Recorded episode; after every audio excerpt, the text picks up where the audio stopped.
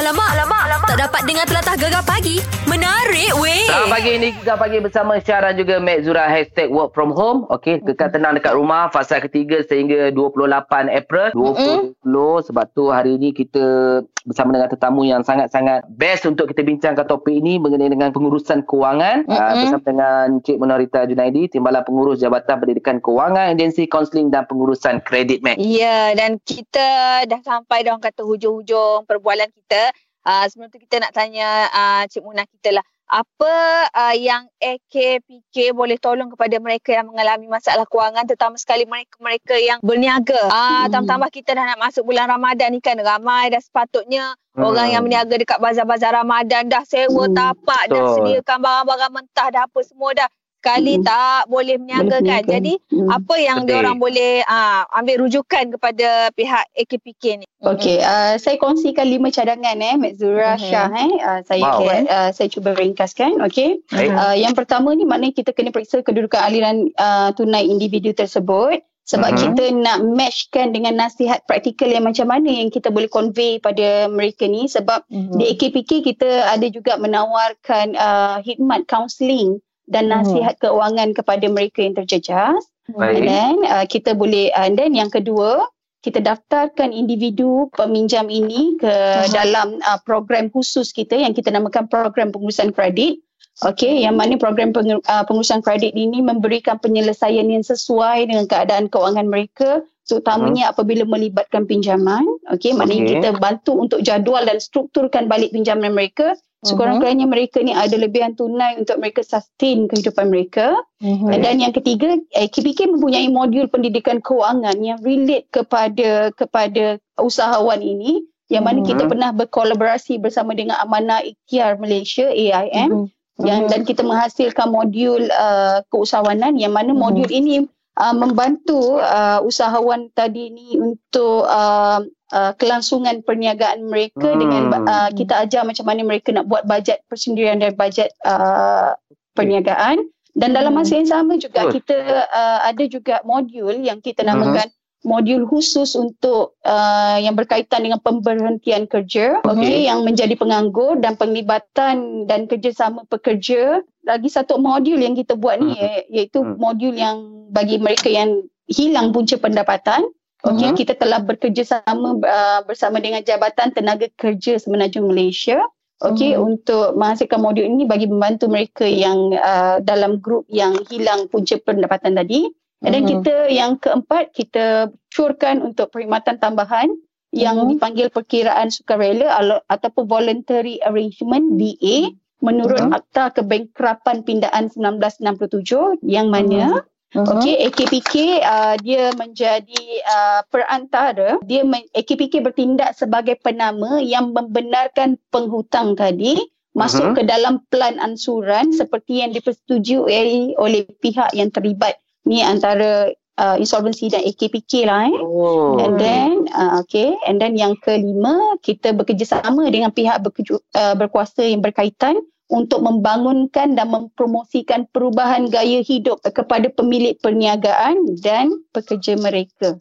Oh, terbaik. Terbaik. Ah, kan, mungkin orang tak Maknanya- tahu eh. Ha. Kan betul. Maknanya daripada sekarang ni kita duduk rumah duduk tengah main Facebook, main Instagram apa kata Hmm. kita uh, penuhkan kita punya minda dengan ilmu-ilmu yang Betul. sebelum ni kita tak pernah pun nak ambil tahu kan. Uh, sekarang Ha. ni kita pergi ke laman web uh, apa AKPK senang kita tengok kita baca satu-satu biar faham. Ha Hmm. gitu.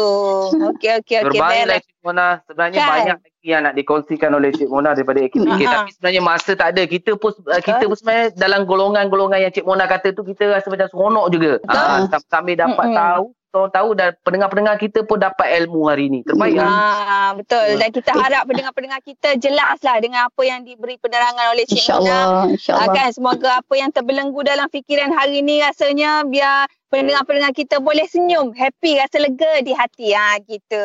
Itulah Mek Zura Syah. Boleh tak Hmm. saya tambah sikit Boleh, uh, boleh, saranan boleh. AKPK untuk Boleh, boleh. sepanjang daripada PKP dan menghadapi COVID ni. Ha, ha. Okey, walaupun kedengaran klise again saya cakap benda ni sebagai peringatan kita bersama sebab semua orang merasakan pandemik yang ada sekarang ni uh, mem, Hmm. uh, memberikan impak yang sangat besar dalam kehidupan kita. Okey, yang pertama kita kalau boleh bezakan antara keperluan dan kehendak. Kerana kehendak Betul. seseorang pada hari ini mungkin Mhm. akan jadi keperluan dia pada hari esok. Kena ingat cermat ketika banyak, jimat ketika sedikit, ya. Ya. Uh-uh. Okey, and then tu. sedia uh, and then sediakan belanjawan, bajet setiap Mhm. bulan untuk memastikan pendapatan yang terhad. Perbelanjaan semasa adalah mengikut kemampuan isi rumah tadi. Hmm. Okay, and then berbelanja secara bijak, elakkan pembelian yang terburu-buru, tidak terancang dan mengikut gerak hati. Almaklumlah kita ada kat rumah macam-macam dugaan dan uh, Online. online ya. Okey, Mhm. namun dalam keadaan krisis seperti sekarang, keadaan ini lebih kepada dikenali kepada pembelian uh, secara panik ya. Mhm. Elakkan mempercayai berita dari sumber yang tidak sah. Okey, Mhm. tangguhkan kehendak dulu. Lepas tu yang paling penting tolong berhati-hati dengan skim penipuan keuangan. Ada banyak sekarang ni. So Betul. tolong lengkapkan diri dengan ilmu, sentiasa berwaspada kerana tidak ada benda yang percuma datang secara bergolek. Betul. And then kita kena sedia, uh, sentiasa bersedia untuk ber, uh, menghadapi segala perkara di luar jangkaan. Okey, Mhm. jadikan pengalaman hari ini sebagai pengajaran untuk hari esok. Ya, tepat Okey. sekali. Always sediakan payung sebelum hujan. Ya, Yeah, itu sudah yang dengar. kan. Terus hilang segala benda angan-angan cita-cita nak beli handbag lah, nak beli gelang Nampak? lah, nak beli rata lah. Nampak Ha, tak tak ada, tak ada, tak ada. Semua Ha. tu sudah tak ada dah kan. Nampak Sekarang ni orang dia? kata Ah, sejak ah, kita mengalami pandemik ah, penduduk dalam musim COVID-COVID ni semua orang kata dah berubah. Ah itu sebenarnya kita nak kan Puan Muna kan ada kesedaran lah, kesedaran, keinsafan. Ah, ah, Mm. gitu. Hikmahnya. Hmm. Apa pun Cik Mona, Ha. uh, terima kasih banyak-banyak uh, banyak ilmu yang kita dapat hari ini. InsyaAllah nanti kalau seorang sendiri tak faham, kita PM tepi lah ya. Ah, boleh, boleh. Tak ada masalah.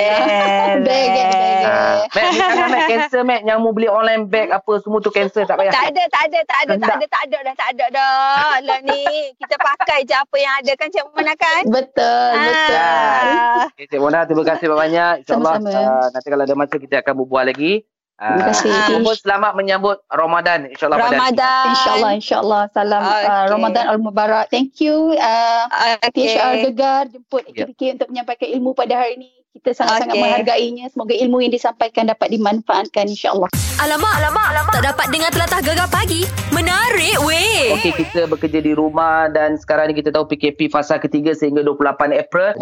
2020 lepas tu sekarang ni kita bersama dengan Cik Mona Rita Junaidi. Uh, dari Iaitu? SC Counselling dan Pengurusan Kredit, Mac. Ya, timbalan. Timbalan pengurus Jabatan Pendidikan Keuangan. Orang yang selayak-layaknya uh, bercakap berkenaan dengan keuangan lah. Tambah-tambah lagi zaman-zaman musim COVID ni. Semua orang sensitif. Kecek pasal duit je semua sensitif. Walaupun adik-beradik. Ha, walaupun adik-beradik sendiri pun kan. Jadi itulah kita nak tanya lagi soalan berkenaan dengan uh, keuangan ni. Soalannya berbunyi macam mana dah Mak Syah?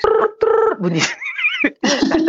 Okey, dia gini gini kita tahu uh, kita tahu Hmm. PKP ni Abang kata uh, Cik, Cik Mona tadi ada tiga golongan. Kita ambil golongan yang pertama tadi yang terjejas, yang Mm-mm. uh, mungkin hilang punca pendapatan. Jadi apa sebenarnya yang boleh mereka lakukan? Nak keluar, nak pergi berniaga, sekarang ni antara negeri pun dah tak boleh nak masuk. Tak boleh. Ah, Ha-ha. Pandang dinding, Allah duit makin susut. Ada tak Mm-mm. cara-cara yang terbaik untuk golongan yang macam ni? Okey, uh, sebab tu macam bila kita tengok uh, package rancangan yang dikeluarkan oleh kerajaan ya. Okey, dia ada berbagai insentif yang ditawarkan. So those yang terjejas pendapatan dalam menghadapi tempoh PKP ni, uh, mereka boleh ambil peluang option untuk pilih moratorium seperti mana yang kita dah discuss tadi ya. Okey, Mhm. moratorium diberikan uh, selama 6 bulan. And then Okay. uh, ada juga option lain iaitu pengeluaran akaun 2 KWSP di bawah program iLestari.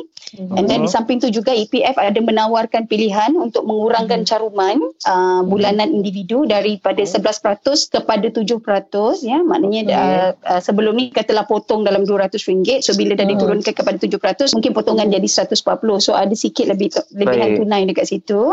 And then bagi uh, uh, pekerja yang uh, mendapat impak yang besar daripada COVID-19 ni, contohnya Aha. macam uh, gaji mereka dipotong atau tak dapat gaji, bagi mereka yang berpendapatan kurang daripada RM4,000, boleh Hmm. berhubung dengan majikan, okey, minta majikan untuk uh, berhubung dengan pihak perkeso kerana pihak perkeso ada menawarkan program subsidi upah yang ditawarkan oleh Perkeso bagi mereka yang uh, bagi pekerja yang terjejas uh, pendapatannya dan ada beberapa syarat-syarat yang perlu dipenuhi dan apa yang kita boleh advise layari laman web mereka Perkeso Sokso ya untuk mendapatkan keterangan lanjut berkenaan dengan subsidi upah ini. And then uh, kita masuk pula daripada uh, segi uh, yang lain maknanya dalam keadaan PKP sekarang ni kalau boleh bersederhana dalam urusan perbelanjaan utamakan keperluan dari kehendak tolong rancang pembelian dan buat bajet bulanan ya walaupun Hmm. kedengaran agak klise tapi benda ni perlu diingatkan berulang Yes. kali okay Betul. and then uh, kita di AKPK sebagai uh, sebenarnya sebagai agensi yang boleh membantu individu Hmm. tersebut yang mana yang mempunyai masalah dalam pembayaran balik pinjaman disebabkan oleh keadaan aliran tunai yang tidak menentu dalam uh, Hmm. krisis sekarang ni maknanya tolong datang ke AKPK minta untuk uh, dapatkan khidmat kaunseling uh, nasihat keuangan betulkan balik keadaan aliran tunai dengan pinjaman-pinjaman ialah sebab PK uh, kita ah. punya tempoh moratorium ni 6 bulan so after 6 Enam bulan. months nanti apa apa yang uh, kena lakukan and then Ah. tolong jangan panik jangan panik Yes, Ah, kan? jangan panik Mm-mm. tenang dalam menghadapi situasi yang mendatang ingat Mm-mm. bukan kita seorang je yang merasai Betul. kete- ketegangan yang ada sekarang ni the Betul. whole world sedang Kan. uh, merasainya and then uh, tolong patuhi arahan PKP kita ni duk rumah stay at home Ah, ya sebab kita betul. satu pasukan rakyat Malaysia ni kita nak perang covid Okay, Mm-mm. makin cepat kita address isu ni, makin cepat kita boleh kembali ke ke pekerjaan kita. And then Betul. se-. And then sebagai individu yang prihatin, kita lengkapkan diri dengan ilmu, dengan elemen ya. Kita kena sentiasa motivasikan diri kita mencari perkara-perkara yang positif. And then spiritual pun kita kena strong ya. Momen kita untuk muhasabah diri dan melihat Betul. hikmah di sebalik kejadian yang berlaku. And then Kan. daripada segi keuangan tu tolonglah ambil tahu, pelajari apa-apa ilmu okay, yang berkaitan dengan keuangan. Uh, Mhm. Dan salah satunya ya itu AKPK kami juga ada menawarkan pendidikan keuangan. And then tolonglah layari and then like page kita di agensi kaunseling dan pengurusan kredit sebab setiap hari kita akan menyajikan uh, kepada kita punya followers di di Mhm. media sosial Oh, dengan okay. ilmu-ilmu pengurusan keuangan ya and then kita ada juga panggil beberapa influencer tokoh-tokoh uh, ilmuwan untuk Mhm. berkongsi okey uh, pandangan mereka berkenaan dengan pengurusan keuangan daripada kepakaran mereka okey Oh, terbaik. Baik, baik. Itu dia. Uh. Kejap lagi kita nak tanya lagi. Uh, ada lagi beberapa soalan mengenai dengan lah, kewangan ni, Mek. Eh? Mm-mm. Beres. Mek beres semua Mek Beres semua kita. Alamak, alamak, alamak. Tak dapat dengar telatah gegar pagi. Menarik weh. Kita bersama dengan uh, Puan Muna kita iaitu Timbalan Pengurus Jabatan Pendidikan Keuangan Agensi Kaunseling dan Pengurusan Kredit AKPK.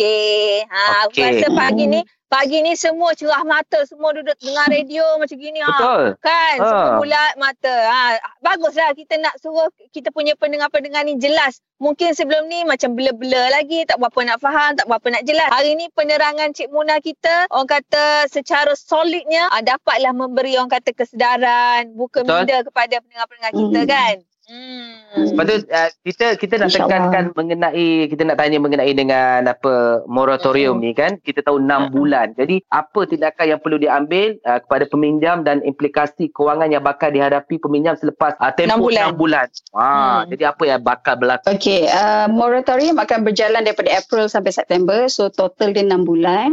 So Mhm. selepas September mana pinjaman harus dibayar seperti biasa. Hmm. Okey, kalau boleh kekalkan momentum perbelanjaan sepanjang PKP ni sementara Mhm. kita nak baik pulih kita punya kehidupan selepas PKP nanti dan Mhm. saya percaya akan ramai yang terjejas ya, yang Mhm. terjejas walaupun dah Mhm. 6 bulan tu ada maknanya untuk recover tu mungkin akan ambil masa sedikit and then pinjaman harus dibayar seperti biasa ya walau Mhm. bagaimanapun selepas tempoh PKP insyaallah setakat 28 April ni mungkin kita dah boleh bekerja semula ya Mhm. atau berniaga seperti biasa maknanya dah ada income yang masuk so Mhm. kita kena start untuk plan strategi macam Mhm. mana kita nak uh, dengan duit lebihan tunai yang ada tadi dicampur dengan pendapatan yang kita akan earn after uh, Mhm. 28 April ni insyaallah ya maknanya kita kena plan strategi macam mana kita nak sustain uh, uh, dalam tempoh yang akan datang sebab kita tak tahu bila Hmm, PKP ni nak berakhir dan bila pandemik ni akan uh, berakhir